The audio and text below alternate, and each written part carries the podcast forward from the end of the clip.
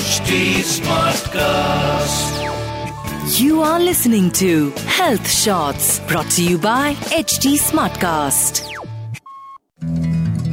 नमस्कार फ्रेंड्स आशा है आप सभी ठीक ठाक हैं coming to today's topic which is travelling philosophy and love for mother India जब हम कई दिनों के लिए घर से बाहर जाते हैं तो एक बार तो जाते समय भी दिल थोड़ा उदास हो जाता है कि इतने दिन कैसे बीतेंगे? पीछे से घर में सब कैसा रहेगा, सब ठीक ठाक रहेगा सेफ्टी एंड ऑल लेकिन यह उदासी खत्म हो जाती है जैसे ही हम अपनी डेस्टिनेशन पर लैंड करते हैं।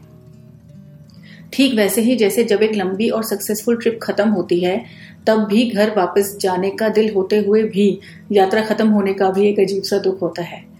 Is isn't human nature weird तो आज के टॉपिक में ट्रैवलिंग को इंक्लूड करना इसलिए भी ज़रूरी था कि ट्रैवलिंग ना सिर्फ़ हमारा ज्ञान बढ़ाती है, बल्कि हमारे विजन यानी हमारी चीज़ों, परिस्थितियों और लोगों को समझने की दृष्टि को भी बहुत ब्रॉड करती है। एक इसराइली यूट्यूबर है जिनका चैनल नास डेली के नाम से बहुत फ़ेमस है। आई एम श्योर आपने कभी ना कभी उनका कोई ना कोई वीडियो देखा ही होगा। उन्होंने भी एक बार अपने किसी वीडियो में कहा था कि आप चाहे कोई भी धर्म फॉलो करते हो चाहे दुनिया के किसी भी देश में रहते हो। लेकिन आपका पर्सपेक्टिव आपका ज्ञान जितना दुनिया के अलग अलग हिस्सों में ट्रेवल करने से बढ़ता है उतना किसी चीज़ से नहीं बढ़ता। And with my own experience I fully agree with him क्योंकि किसी भी देश के बारे में हम जो भी न्यूज़ में सुनते हैं या किसी और के थ्रू सुनते हैं रियलिटी uh, में जब हम वहाँ जाते हैं तो हमें एकदम ही अलग एक्सपीरियंसेस होते हैं। फॉर एग्ज़ाम्पल हमारे देश में उन लोगों को क्रिटिसाइज किया जाता है जो अपनों को छोड़कर बाहर जाकर सेटल होना चुनते हैं। लेकिन जब हम बाहर जाकर उनसे मिलते हैं तो जानते हैं कि वे लोग एक नए देश में, नए एटमोसफेयर में, नई भाषा, नए खान पान के साथ अपनों से दूर बसने के लिए कितनी ज़्यादा मेहनत करते हैं। बेशक उनका दिल भी उदास होता है, लेकिन फिर भी वे उस देश को अपने रिस्पेक्टिव स्पेसिफिक फील्ड्स के द्वारा सर्व करते हैं और इवेंचुअली देखा जाए तो लॉन्ग रन में अपने ही देश का नाम रोशन करते हैं। मेरे भाई, भाभी और भतीजा यूएसए में सियाटल में रहते हैं। उनके अलावा भी मैं और कई लोगों से अपने काम के सिलसिले में मिली और मैंने ऑब्ज़र्व किया कि जो पहली जनरेशन यूएस में या विश्व के किसी भी और कोने में जाकर सेटल होती है, वे लोग हम भारत में रहने वालों से ज़्यादा भारतीय होते हैं। Of course exception are always there but most of the people start loving their nation even more it is like कि लोग भारत से तो निकल जाते हैं, लेकिन अच्छी बात यह है कि भारत उनके अंदर से कभी नहीं निकलता। फॉर एग्ज़ाम्पल यूएस में भी मेरे भाई की गाड़ी में सिर्फ़ बॉलीवुड या पंजाबी गाने और या फिर सूफी म्यूज़िक चलता है। तो मैंने उनसे कहा, भाई, इतने हिंदी गाने तो हम भी इंडिया में नहीं सुनते। Not only that but my brother has also become quite spiritually evolve anyway moving on to the next topic now which is philosophy as a philosopher I can never stop observing and thinking and this time triple जो मुझे realisation हुई वह यह है कि हम चाहे जो भी काम करें या कहीं भी जाएँ ऊपरी तौर पर हमें चाहे जो दिखता रहे बट हर घटना के पीछे एक एसेंस एक सार एक तत्व होता है जो वास्तव में रियल होता है। hmm, जैसे कि हॉस्पिटैलिटी या अतिथि सत्कार एक मूल भाव है। जिसे अलग अलग कई डिग्रीज में अप्लाई किया जा सकता है। होटल रूम में गेस्ट को पानी की एक बोतल कॉम्प्लीमेंट्री देना भी सत्कार है और हर फ्लोर पर एक वाटर डिस्पेंसिंग मशीन लगाकर गेस्ट को कन्वे कर देना कि आप जब चाहें, जितना चाहे पानी खुद भर सकते हैं, यह भी हॉस्पिटैलिटी है। अब इन दोनों सिनेरियोज में सत्कार की डिग्री अतिथि सत्कार की जो डिग्री है, उसमें चाहे फ़र्क है, लेकिन जो हॉस्पिटैलिटी का भाव है, वह सेम है। I hope I am able to convey what is in my mind आप इस आइडिया को अपने आसपास के एनवायरमेंट पर अप्लाई करके देखिए, शायद थोड़ा और बेहतर समझ आएगा। चलिए कुछ और एग्जाम्पल्स भी देती हूँ मैं आपको। एक अमेरिकन माँ भी अपने बच्चे को प्यार करती है और एक इंडियन मदर भी। इस उदाहरण में, प्यार की डिग्रीज वेरी कर सकती हैं, लेकिन जो एसेंस है, वो है मदरहुड यानी मातृत्व।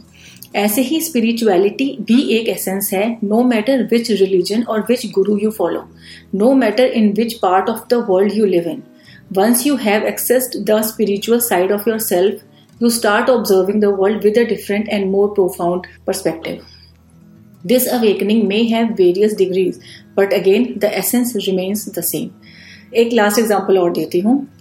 रक्षाबंधन वैसे तो हमेशा एक खास तिथि के हिसाब से पड़ता है। लेकिन आजकल के समय में जब कोई अमेरिका में रहता है, जहाँ डिफरेंट टाइम जोन है और सभी लोग वर्किंग हैं तो वे अपनी सहूलियत के हिसाब से इस त्यौहार को या किसी भी अन्य फेस्टिवल को मनाते हैं राइट जैसे कि मैं अपने ब्रदर के यहाँ से इंडिया के लिए फोर्थ अगस्त की मॉर्निंग को चली थी, लेकिन रक्षाबंधन था इलेवेंथ अगस्त को। तो मेरे भैया भाभी ने कहा कि आप इतने सालों बाद यहाँ पर हो तो अभी आप खुद ही राखी बाँध कर जाओ भाई को।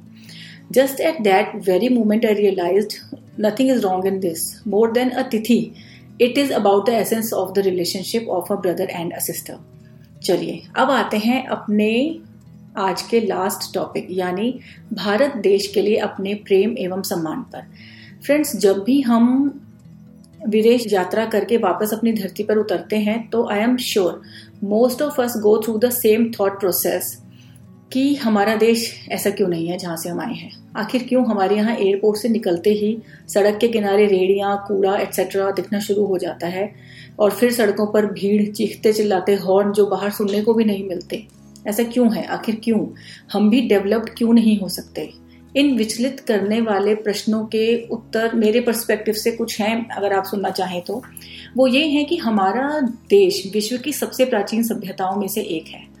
हमने तब विकास का चरम हासिल कर लिया था जब बाकी के देश शायद अपना वजूद ही तलाश कर रहे थे। और यह विकास का जो चरम था, वो केवल मटीरियलिस्टिक ही नहीं था, बल्कि स्पिरिचुअल भी था।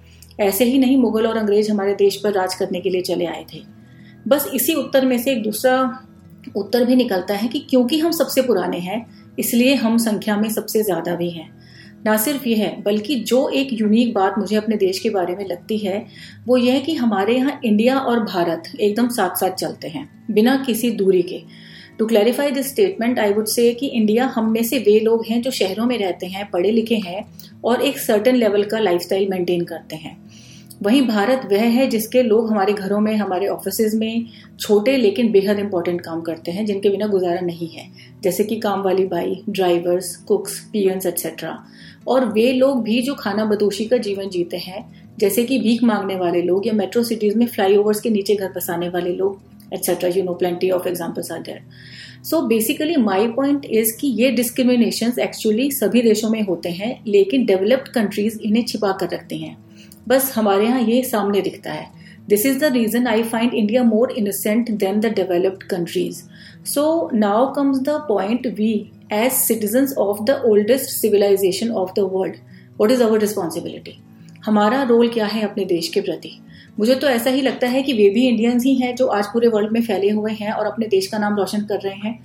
मेहनत के लिए लगन और अनुशासन की ज़रूरत होती है, जो गुण हम में कूट कूट कर भरे हुए हैं। बस वे गुण अपने देश में पता नहीं क्यों बाहर नहीं आते। हमें इंडिविजुअली देश के प्रति अपने कंट्रीब्यूशन पर ध्यान देना चाहिए।